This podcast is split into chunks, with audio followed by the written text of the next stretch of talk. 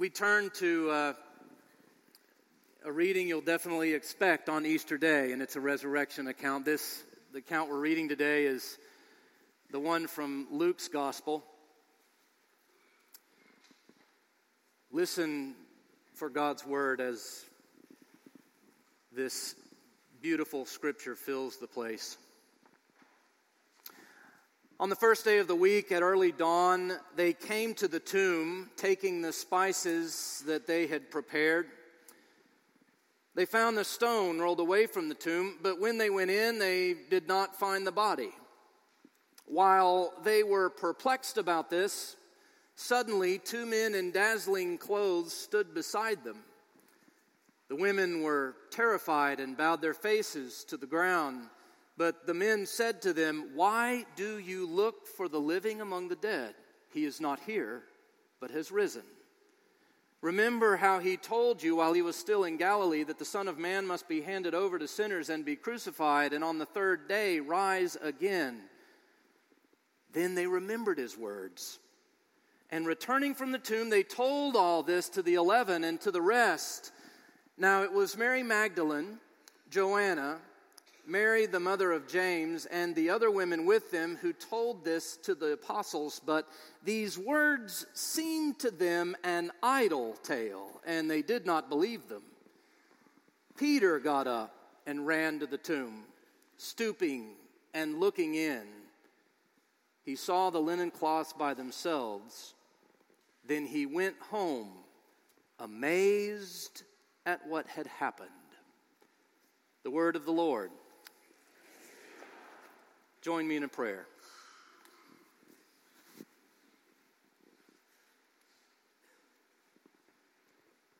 Perhaps more profoundly than on any other Sunday, O oh God, we pray this prayer today with these words Startle us. Startle us with your incredible truth. Startle us with your everlasting love. Startle us with the events of this Easter day. Startle us with the risen Christ. Amen. I recently ran across an old story, a short little tale about that tries to get at the meaning of Easter as many little tales do. And in this one, the, a young man is walking up the road and passes by a church, and out in front of the church, there's a sign that says Good Friday. And he always, or actually never understood that particular title for a day and knew the story, so he went in and asked the priest, or talked to the priest. He said, let me get this straight. So God became one of us, and we killed him. That's right, said the priest. So the Lord dies, and the curtain of the temple is torn apart, and there's a big earthquake and all that, and that's right the priest said again. So, what's good about that? And the priest leaned back with a big smile on his face and said, The curtain call. The point of the story, obviously, is to get us thinking about Easter as Christ's great curtain call. The problem with it is that it, it doesn't quite capture the whole of it. I mean, it, it points kind of in the general direction that something more has happened here and, and there's something more to this, this story than what we first read and, and all of that. It, it kind of points at the general direction, but it, but it doesn't quite suffice. I mean, it just, just doesn't do it.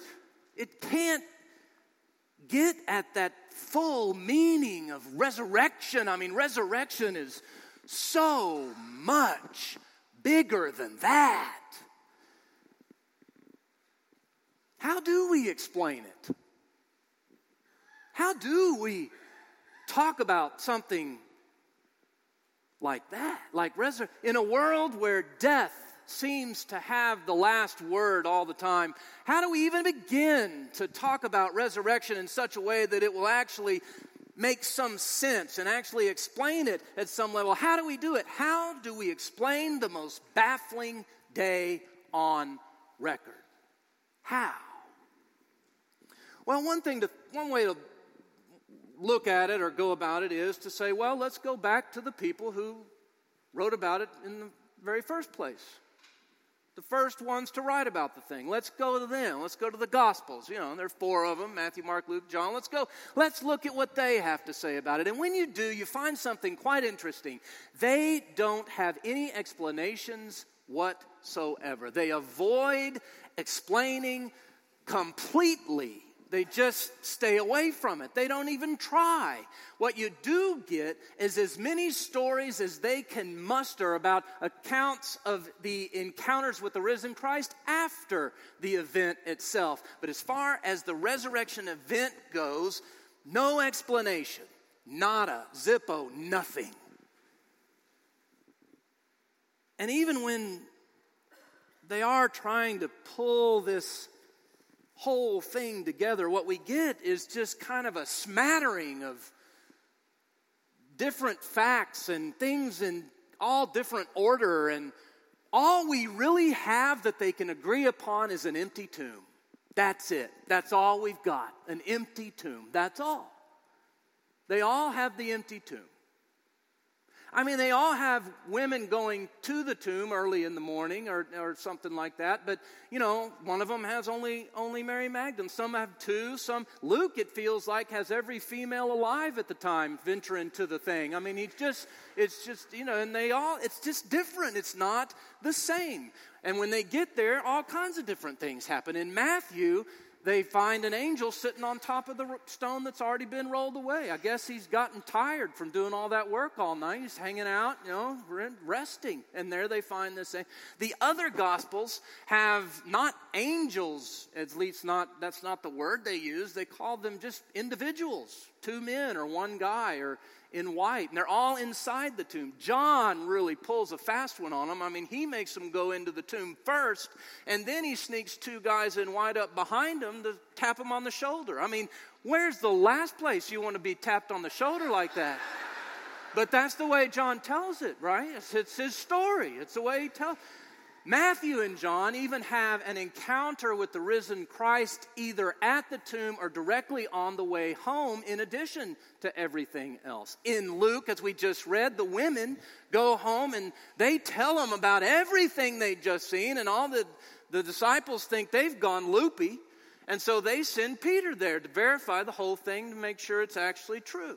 In John, everyone, it seems, has to go at least more than once, at least twice, to see for themselves. And it's somewhere along the way, in different ways, they all have some tangible experience of the thing that we are talking about that we can't explain whatsoever. Mark is the most different, my favorite, the most different. In Mark, the women run from the tomb so afraid that they say nothing.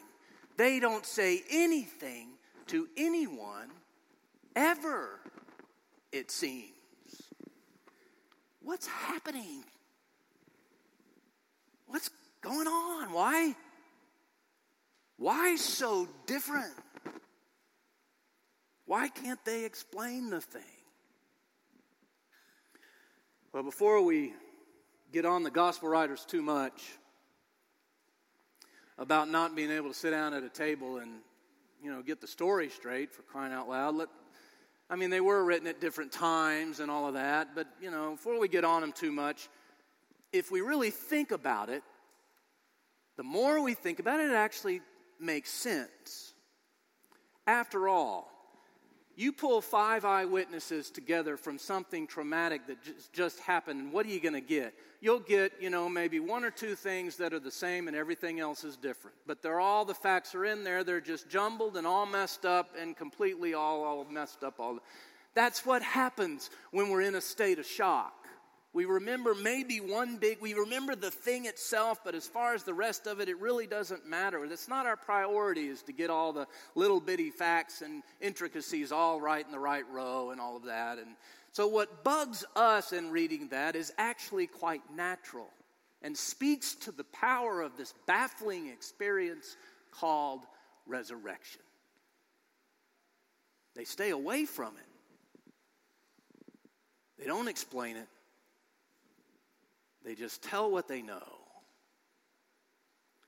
And so, what have we been doing? Ever since we've been trying to explain it for them. Christians and non Christians alike, we've all got a hat, you know, we've all got a piece in the game, right? All of us, you know, whether you think it actually happened or you're trying to debunk it. Some say that Jesus actually didn't die, he just kind of fainted for a while, you know, or, or he went into some kind of drug induced coma, and, and the cool of the tomb is what brought him out of it, right? That's, that's one thing out there somewhere.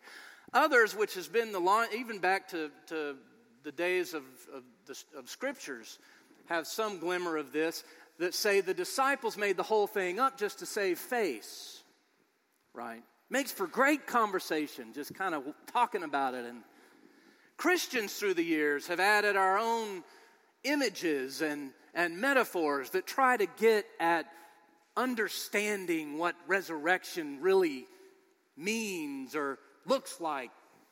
You know, we, uh, we come up with all kinds of stuff, like caterpillars transforming into butterflies is one.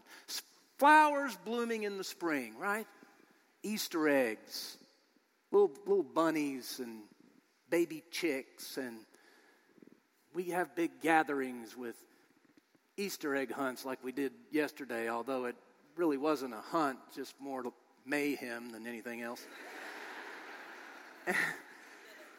and it's great. It's, it's, it's great. We should do that. There's absolutely nothing wrong with trying to re, recreate the energy that is like resurrection. Nothing wrong. I have fond memories of my childhood growing up, as all of us do, right? One of mine is this thing about my grandfather. He loved chocolate. So if I did not protect my chocolate bunny, if I did not build a fortress around it, he would sneak in in the middle of the night and eat some of it. I didn't like it then, but now it's one of my favorite memories. But as much as we want them to, as much as we try, as much as we put energy into all that stuff, they never quite compare.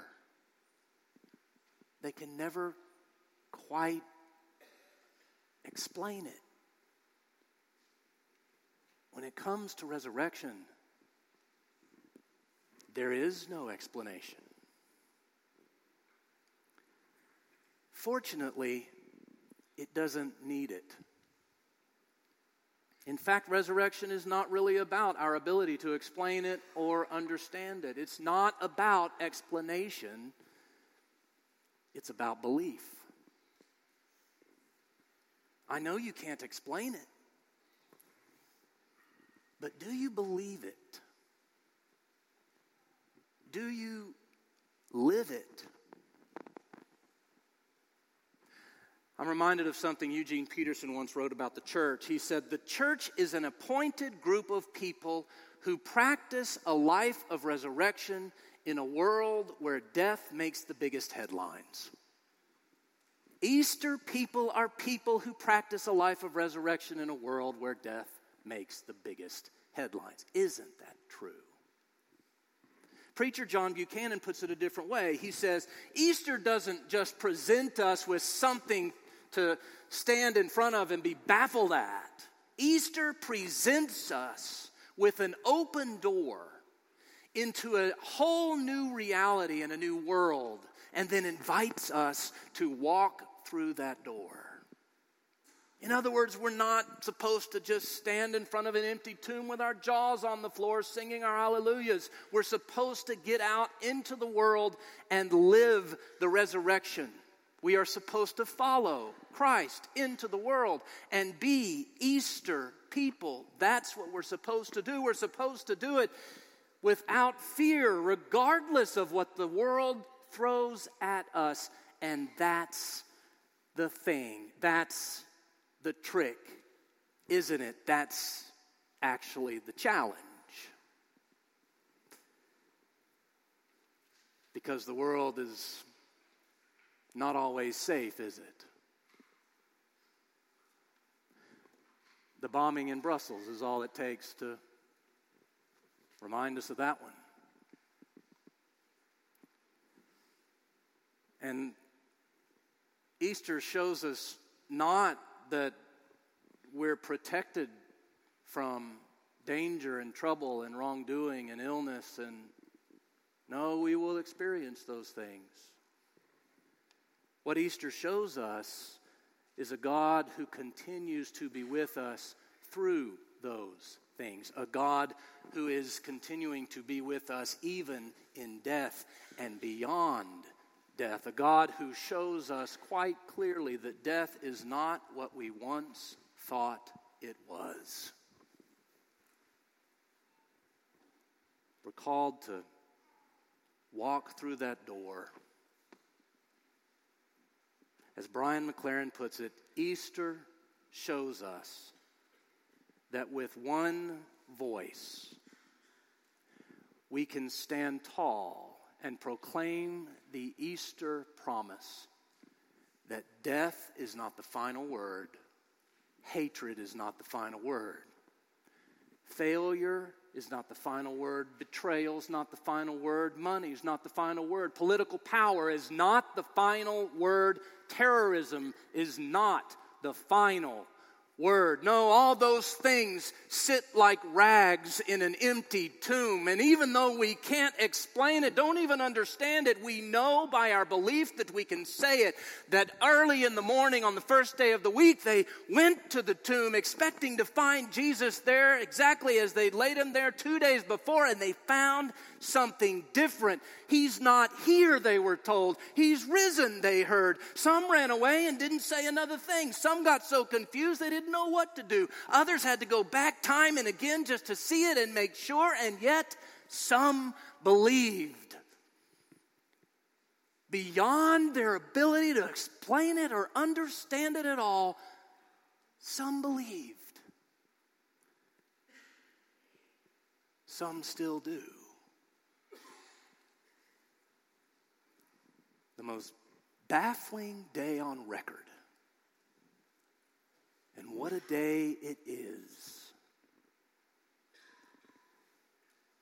So, as you live, my thought to you is to take those you love and hold them close.